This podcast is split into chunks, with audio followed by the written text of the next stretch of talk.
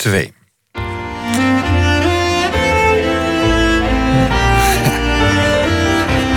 Het spoor terug.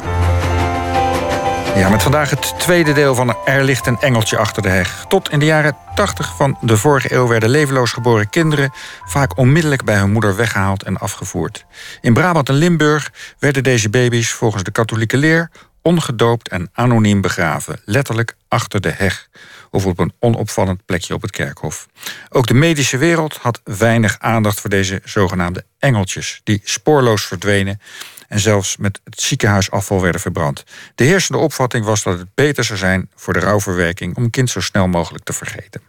Decennia later zijn de ouders van destijds op zoek gegaan naar hun kind door een beroep te doen op eh, kerkhofbeheersers of eh, ziekenhuisarchieven. Vaak zonder resultaat. Deze schrijnende persoonlijke verhalen staan centraal in het nu volgende programma van Noor van Maan en René Omen. Vorige week hoorde u het tot de jaren 60 ging. Vandaag vervolgen we het verhaal.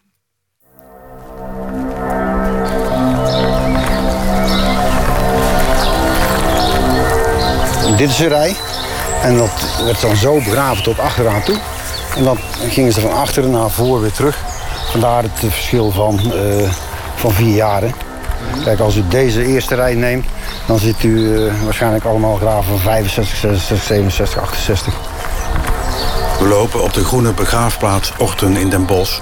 met beheerder Twan Schalken door een van de aangelegde statige lanen. Naast de recente kindergraven, vol met verse bloemen en knuffels wijst de beheerder een onopvallende plek aan, onder oude bomen. Oh, meer dan honderden, ja. Duizenden misschien zelfs? Meer in de honderden en, en wellicht tegen de duizenden aan, ja. En als u dan beseft dat uh, in elk grafje drie kindjes begraven liggen... en er zijn uh, drie rijtjes en, uh, en één zo'n rijtje telt bij wijze van spreken 40 graven. Dus 40 maal 3 maal 3. Dan zit u al op deze plek, want er zijn op meerdere plekken kinderen anoniem begraven. Uh, dan zitten we al aan, aan tegen de 400 aan.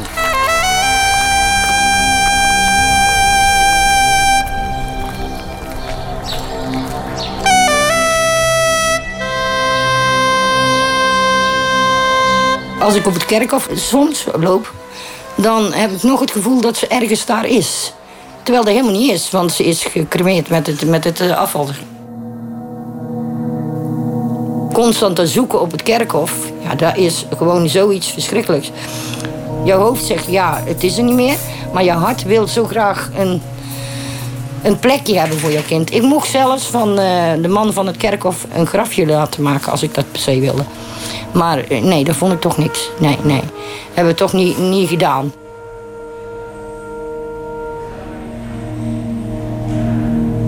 Zag alleen die beentjes maar, want ik denk, die houden me voor de gek. De kindje, dat is helemaal niet dood.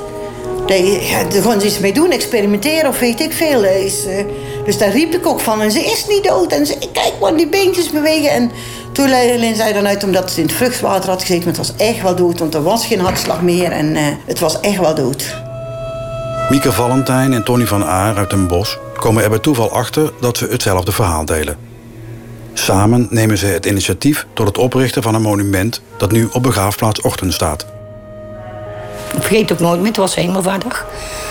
En ik vroeg om de po, maar ik had ontzettend pijn in mijn rug. En de zuster kwam dus met de po. Die zei, ze moet wel roepen, want omdat ik volstrekte bedrust had... mocht ik niet naar het toilet. En daar is mijn dochter geboren, op de po. Ja, daar zit je dan. Heeft ze vier minuten, drie minuten geleefd? Ik weet het niet. Ik, het kan ook een kwartier zijn. Ja, toen werden de gordijnen opengeschoven. Toen was ze al weg. Toen was ze al weggezweefd, zeg maar. Toen hebben ze, kwam de zuster en toen zei ze... u zou bellen als u klaar was met de po. Ja, dat klopt. Maar ik was helemaal niet klaar. Ik was helemaal niet klaar om, om het eigenlijk af te geven. Ja, die zuster die schrok ook, want die zag mij met het kind natuurlijk zitten. Die nam een handdoek uit de kast. Ja, een handdoek uit de kast. Ze pakte het af, ze legde het daarin. Ik zei niks, ik liet het maar over me heen komen. En toen zei ze, ach, een pondje schoon aan de haak. Heel raar. En uh, ja, ze heeft het meegenomen. Ik heb het nooit meer gezien. Ik vroeg aan de dokter van, wat gaan jullie nou met het kindje doen? Ja, wat heb je eraan om dat te weten, zei hij.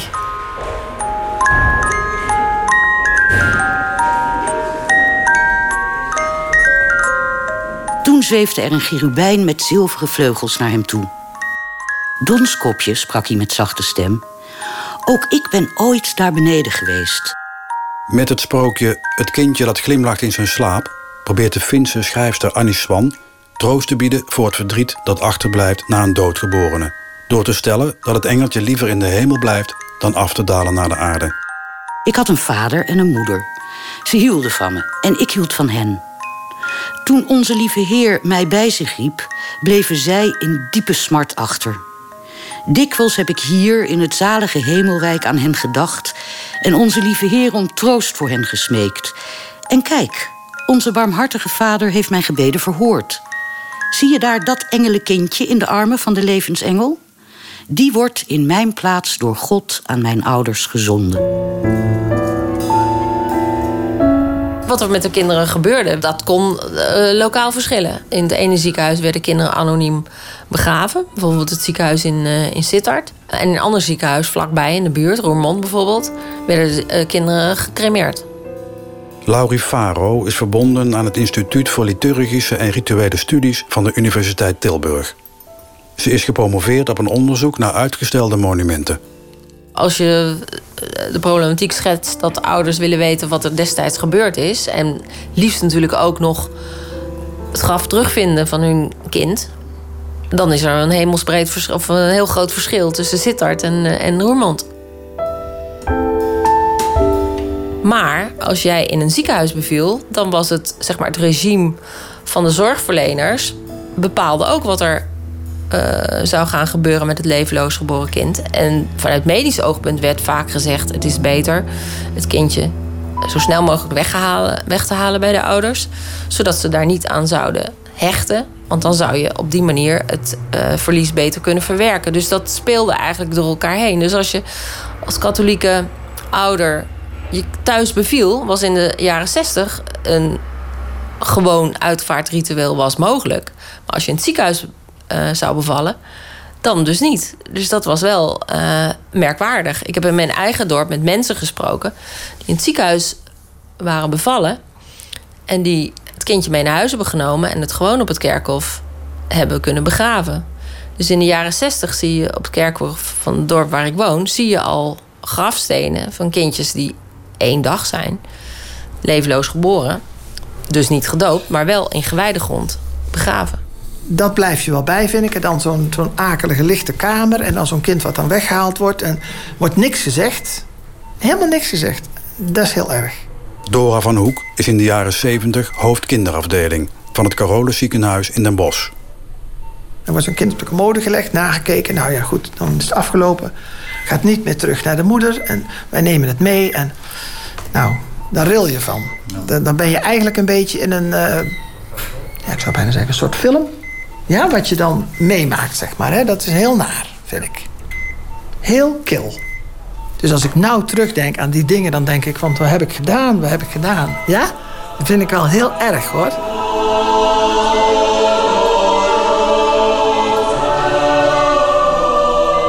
In die tijd werken in het Carolus ziekenhuis met name nonnen in de verpleging. Toen hebben wij het kindje verzorgd.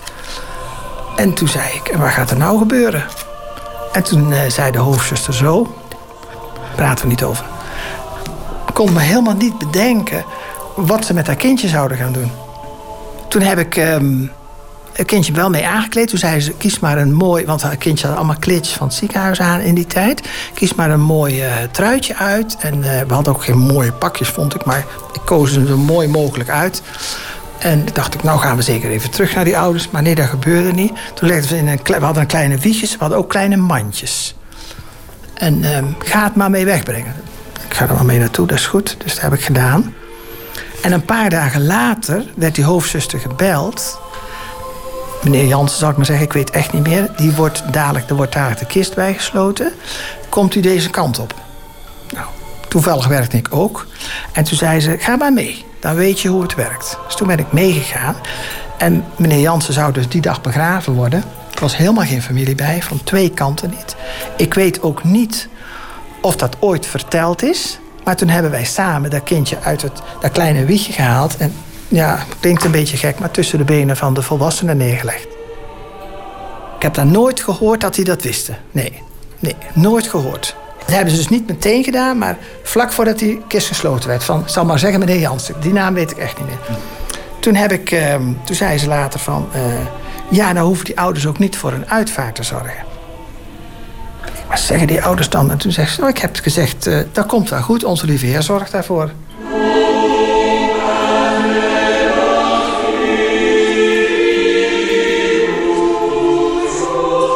Hoogleraar theologie aan de Universiteit Tilburg, Erik Borgman. In katholieke ziekenhuizen was het natuurlijk letterlijk, kwam het bij elkaar. He, daar, was het medische personeel, niet de dokters, maar wel, eh, wel het verplegend personeel, waren natuurlijk uh, religieuzen. Dus dat was de kerk op een heel bepaalde manier. Die ook langzamerhand uh, een heel andere verhouding kregen tussen hun leven als religieus en het professionele. Dus we, we, kennen eigenlijk alleen de afloop dat langzamerhand die religieuzen verdwenen uit bijvoorbeeld de, zieke, de, de verpleging. Maar in die periode daartussen werden zij natuurlijk op, de ene, op het ene niveau werden ze professionals en op de andere manier moesten ze tegelijkertijd ook zien uit te komen met hun eigen religieuze uh, leven, wat ook sterk veranderde in die periode. Dus verpleging maakt natuurlijk de mensen altijd nog weer op een heel andere manier mee. Die ziet ze kwetsbaar in bed liggen. Maar uh, de beleidsbepaling, zeker in die periode, was natuurlijk dat werd, dat werd door de artsen uh, bepaald. En op dit punt, dus de de Nederlandse kerk, dat is nog wel eigenlijk een, ook een typisch Nederlandse kant aan. Maar de Nederlandse kerk, daar is dat, dat idee dat bij pastoraat en zielzorg ook psychologische kennis wordt, tamelijk snel ingevoerd. Ik heb dat ook wel eens met een ander kindje meegemaakt. Dat uh, uh, het kindje heel, heel vroeg geboren was. Gynaecoloog hadden we gebeld. En die zei: Zuster, ben er maar goed voor, want het kindje haalt het niet. Het is te jong. Toen kregen wij via de kraamafdeling te horen dat die moeder wilde dat dat kindje gedoopt werd. Dus dan bel je de hoofdwacht, zo werkt dat dus. Die dan, wil jij een priester bellen? Nou, goed. En die heeft dat gedaan en die kwam terug en zei, ja Dora, hij zegt, moet ik daarvoor komen? En daar was ik zo van geschrokken. Toen was ik dus al gediplomeerd, daar was ik zo van geschrokken. Die priester wilde niet komen. Zei ik, nou dan doop ik het zelf. Als die moeder dat wil, dan doop ik het zelf. Dus dan heb ik het zelf gedoopt. Tot op de dag van vandaag ben ik blij dat die moeder nooit gevraagd heeft. Want ik ben naar de kraam gegaan zei: Mevrouw, uw kindje is gedoopt. Maar de priester had geen tijd om naar u toe te komen. Ja, wat moest ik zeggen? Ze was net bevallen, helemaal overstuurd. De man was weggelopen, dus het was een hele afschuwelijke situatie. Zeg maar, uw kindje is gedoopt. In de diepte, heel ver weg op de bodem van de aarde, zag Donskopje een menselijke woning. Ze stak met haar witte muren en rode dak duidelijk af tegen de groene dennen rondom. Hij zag een man en een vrouw met tussen hen in een blondgelokte jongen. Dat zijn je vader en je moeder en je broertje, Donskopje, fluisterde de zilvervleugelige cherubijn. Hun huis zal voortaan ook het jouwe zijn. De lippen van Dons hoofdje begonnen te trillen. Daarna slaakte hij een zucht en terwijl hij nog één keer vol hunkering naar het hemelse paradijs, zijn engelenbroeders en het stralende gelaat van de heilige moeder keek, fluisterde hij: Ik zal gehoorzamen, maar zeg me alsjeblieft, wanneer mag ik hier weer terugkeren? Na drie dagen droomde ik dat ik naar huis ging met die twee kindjes. In iedere arm één kindje. En ik kom thuis aan de voordeur en de kindjes vliegen weg. Die vliegen zo omhoog de lucht in, de hemel in, weg. Naar onze lieve Heer. Dat heb ik wel altijd gedacht. Gerda Jansen uit Venray heeft naast een gezonde dochter zes miskramen. En bevalt eind jaren 70 van een voldragen doodgeboren tweeling. En dan kom je thuis met niks in je armen. Nou ja. Dan huilde ik wel als ik alleen was. S'nachts in bed naast mijn man. Ik werd soms ook zomaar huilend wakker. Hij zei niks, hij sloeg alleen een arm om me heen en hij zei verder niks. En dat was op zich prima, maar ik kon er niet over praten.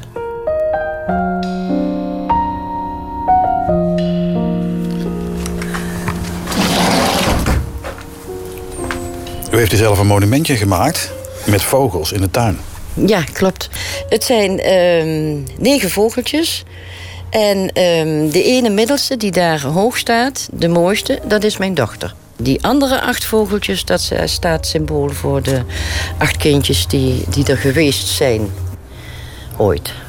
En u had een tweeling. Ik had een tweeling. Ik heb alle kindjes over één kam geschoren. Ik heb niet specifiek twee vogeltjes die staan voor de tweeling. Het zijn gewoon alle kindjes die geweest zijn. De gynaecoloog kwam later wel nog vertellen. Ik zei, wat gebeurt er met die kindjes?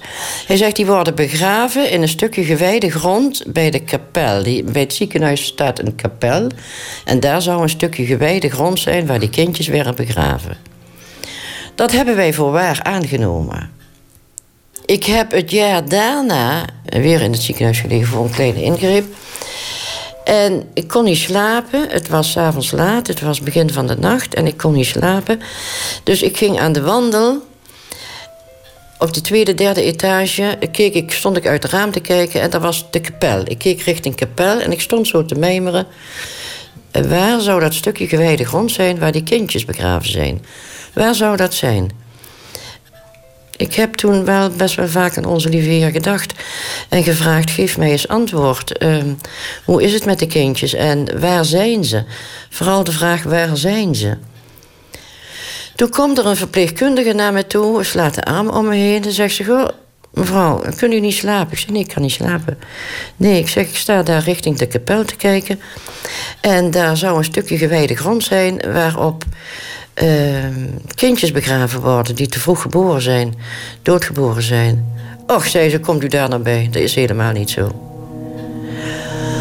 Toen dacht ik dat ik door de grond ging. Toen dacht ik dus echt dat ik door de grond ging. Wat is er gebeurd? Er heeft mij nooit iemand kunnen vertellen wat er met die kindjes gebeurd is.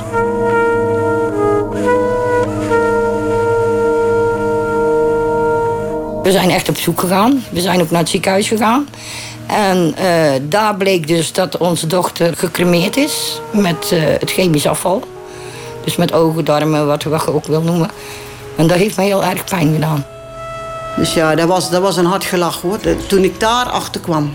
Wel vele jaren later, maar... Uh...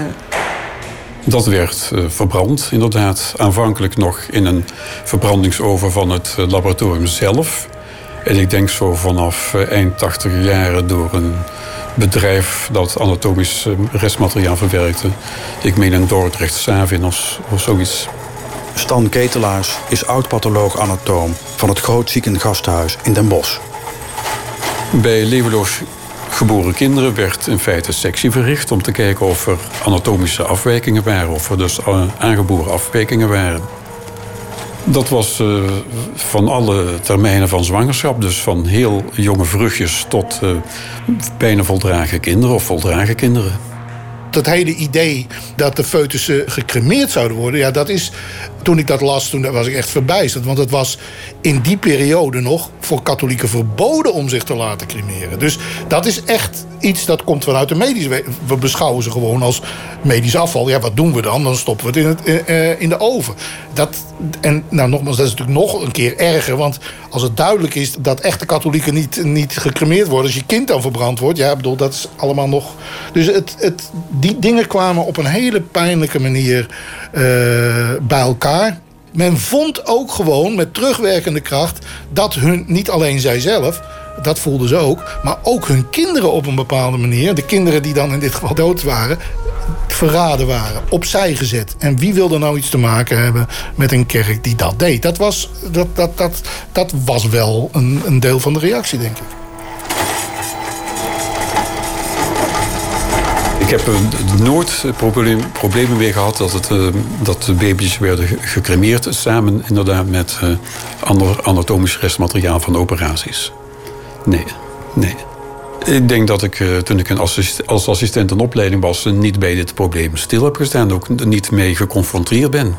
Het was ja, wel zo bezig met het vak te leren... dat dat, was, dat, dat eigenlijk geen aandacht kreeg. En je gaf, ik gaf er eigenlijk ook geen aandacht aan. Ik dacht, ja, het zal wel goed geregeld zijn als je al over nadacht. Ik heb ook wel eens oudere dames op bezoek gekregen die dus wilden weten wat er met hun babytje gebeurd was. Begin jaren 50. Van heel lang geleden soms. Ik heb die gewoon verteld hoe het destijds gegaan moet zijn. het gevoel dat de, de moeders hadden van hoe het babytje ja, gecremeerd of begraven had moeten worden. Op basis daarvan is die verandering eind 90 jaren of halverwege 90 jaren ingevoerd. En de eerste keer dat uh, dat gebeurde was het verzoek eigenlijk van uh, de afdeling verloskunde of een bos bloemen dezelfde weg kon gaan als het babytje. Ik meen dat het een babytje was dat na zes maanden geboren was, uh, gegaan had. Ik ben dan op de kraamafdeling bevallen en toen moest ik naar de afdeling waar de vrouwen lagen die tot 30 weken zwanger waren. Dus ik lag op een kamer met vrouwen die nog zwanger waren. Ja, en die hadden daar ook niks mee. En de verpleging. Nou, die, die zuster die zei, je moet maar eens een keer beneden gaan kijken naar baby's. Dan wen je eraan als je andere baby's ziet. Zo het wel. Ik heb het ook nog aan iemand gevraagd die bij mij op bezoek was... van wat zouden ze nou met dat kind gaan doen? Ja, in een vuilniszak en weg. Ja, dat zijn, dat zijn antwoorden die wil je gewoon niet horen, maar je hoort ze.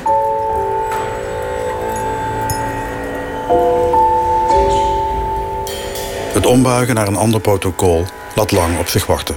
Pas halverwege de jaren 80 beginnen de meningen te kantelen.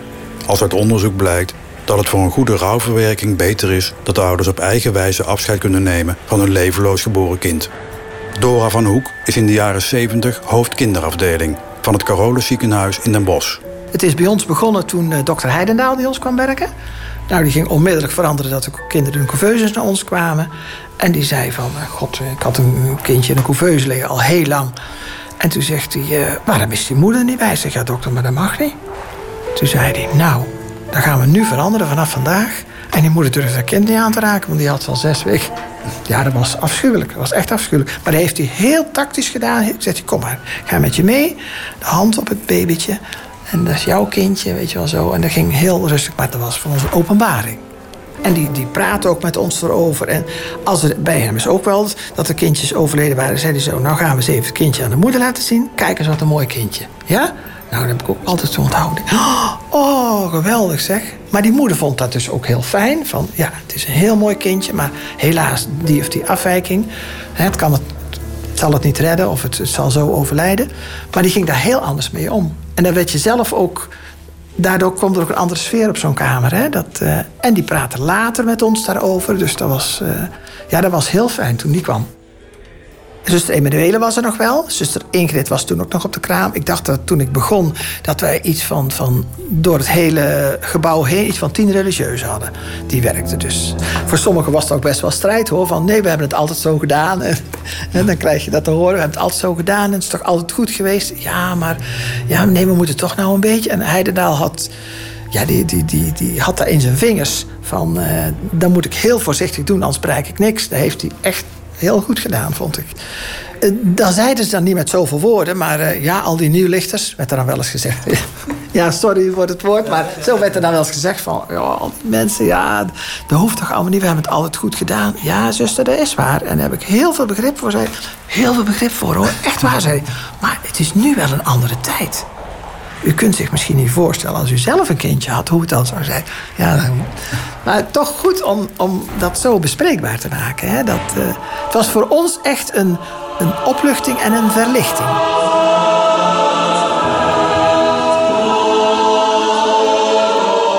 Oneindig kostbaar is het kleine hulpeloze wezen dat in hun handen werd gelegd.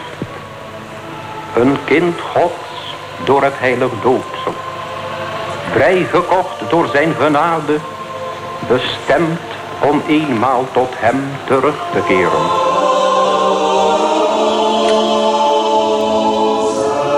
Ronald Nobrega werkt vanaf eind jaren 70 als gynaecoloog in Den Bosch. De aller, allereerste bevalling die ik zelf thuis deed, was een dood kindje. En deze was vlak voor de bevalling doodgegaan, wat we er zelf ook niet in de gaten hadden. En uh, dat kindje is geboren en dat is uh, meteen weggehaald. En dat zijn nou, kleine monsters om ze te zien, snap je? Het is echt beslist niet mooi. En dat wil geen enkele moeder weer aandoen dat ze dat ziet. Dus dat is mijn aller, allereerste bevalling geweest waarin ik dat meemaakte. En dat kind is meegenomen. We hebben een patiënte gehad. En toen zei ik ook tegen de ouders van... God, u moet het zelf weten, maar het, het is niet mooi om te zien. Het kind was namelijk drie of vier keer omstrengeld. En dat wil zeggen dat het gewurgd wordt.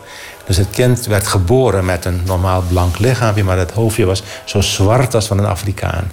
Git, git zwart. Dus ik dacht, nou goed, dat willen ze. Dus ik heb uitgelegd hoe het eruit zag en dat wilden ze dus niet zien. Daar heb ik toch één foto van gemaakt. En eh, ook bij de nakontrole wilden ze niks van weten, het was over en uit. Ik ben ze later een keer in het privécircuit tegengekomen. En toen zei ik van, god, nou, ik heb nog dat fotootje van de geboorte. Zou je die willen hebben? Nou, hun hart sloeg over. Ja, godsnaam, godsnaam, mogen het zien, mogen het zien. Ik zeg, nou, ik zou het laten zien. Als je het niet mooi vindt, gooi door de versnipper, anders bewaar je het. Ik heb begrepen van ze, het heeft een lijstje gekregen en het staat op de schoorsteenmantel. Als blijvende herinnering, want ze hadden niks van het ene kindje. Ik heb met verbazing bijgestaan bij een overleden kindje, waarbij ik echt dacht, oh, wat ziet dat er verschrikkelijk uit. En waarbij de moeder zei, god, wat een mooie tenen heeft het toch. Alleen maar om aan te geven dat ze heeft toch iets gezocht op het lichaampje Waarmee ze denkt van, god nou, zulke mooie voetjes, zo mooie teentjes hadden, snap je? En dat, ja, dat is ondenkbaar vroeger. Dat was een, uh, maar ik moet je zeggen dat ik, dat, dat ik er dus sprakeloos bij stond. ik denk van, hoe verzin je toch om zoiets te bedenken? Maar ik had er wel respect voor.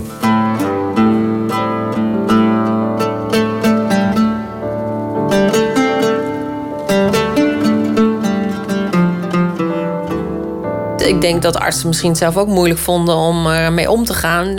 Waren ze daar wel geschoold in destijds? Om, dit is natuurlijk ontzettend moeilijke uh, emotionele periode voor ouders, maar wellicht ook voor artsen. Want ja, je, je hoopt de jonge ouders te kunnen verblijden met uh, nieuws van de geboorte van een uh, gezonde wolk van zoon of dochter. En ja, je moet totaal andere boodschap brengen.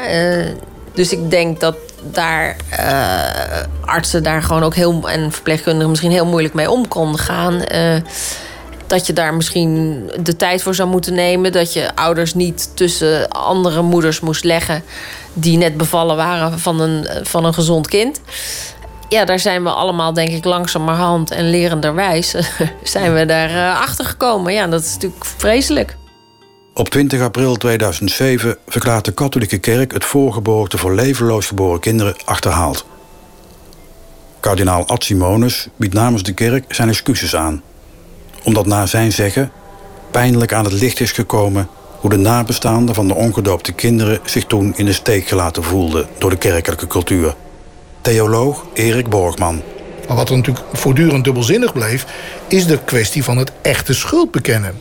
Dus wie heeft nou wat gedaan? En daar heeft de kerk een heel ingewikkeld probleem mee. Omdat ze zichzelf uh, ze altijd het idee heeft op het moment dat wij schuld bekennen. Echt zeggen dat wij fout geweest zijn. Dan stellen we ons met een terugwerkende kracht stellen we ons voor een probleem. Want dan, ja, dan hebben we dus iets echt helemaal verkeerd gedaan. En, dan hebben we, nou, en dat kan ze eigenlijk niet toegeven. Ze kan niet toegeven dat ze zelf op enig moment... in plaats van een toegang tot waar het uh, gelovig gezien om gaat... Uh, een hindernis geweest is voor waar het gelovig gezien om gaat. Dat, want dan heeft ze, is een tijdje lang in haar eigen uh, definitie geen kerk geweest. Je kunt niet zeggen van jezelf dat je een tijd lang geen kerk geweest bent. Dus dat je wel duidelijker moet zeggen dat je ook werkelijk ook als instituut schuld hebt aan deze dingen. Niet alleen maar individuen schuld hebben, maar ook uiteindelijk als instituut schuld hebt aan dit soort dingen.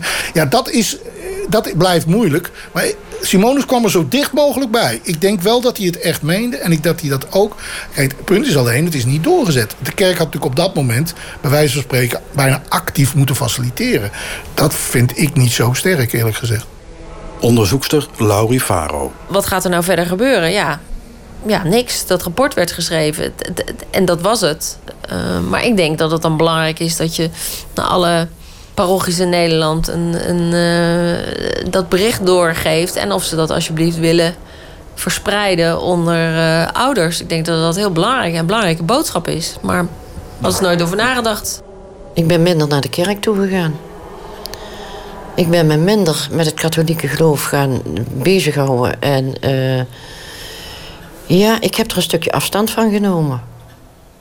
Ik denk dat we dat zo wel kunnen stellen. Ik heb er een stukje afstand van genomen. Niet zeuren en verder gaan. Ja, letterlijk. Ja, je neemt gewoon aan wat hun zeggen. Ja, het wordt vergeten. Het wordt vergeten. Maar het haalt je in. Het haalt je altijd in.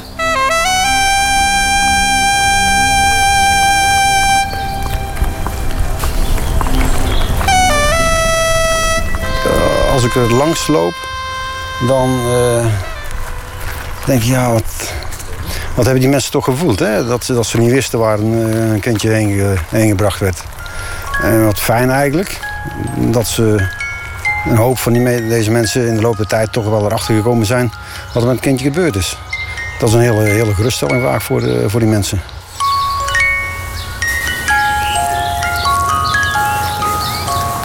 En de rondwadende blik van Dons kopje ontmoette een paar ogen die hem vol bodemloze liefde aankeken. En hij voelde een wonderbaarlijke warmte zijn lichaam binnenstromen. Een heerlijke, levende warmte. Zo bleef het kleine Donskopje beneden op aarde om als mensenkind te midden van de mensen te leven. Maar diep in zijn ziel school de herinnering aan zijn afkomst. Soms glimlachte hij verzaligd in zijn slaap en dan zeiden zijn vader en moeder: Ons kindje heeft een droom. Maar niemand wist dat het kleine ding dan droomde van de hemelse sterrenhof, zijn engelenbroeders met de blanke vleugels en de troostende schoot van de heilige moeder. Ja, dit was het slot van, de twee, van het tweedelige verhaal. Er ligt een engeltje achter de heg. Eindredactie Michael Citroen, techniek Berry Kamer. Het sprookje Het kindje dat glimlacht in zijn slaap van Annie Swan... werd gelezen door Tessel Blok. Meer informatie hierover is terug te vinden op onze site npogeschiedenis.nl. Een site waarop nog veel meer te beleven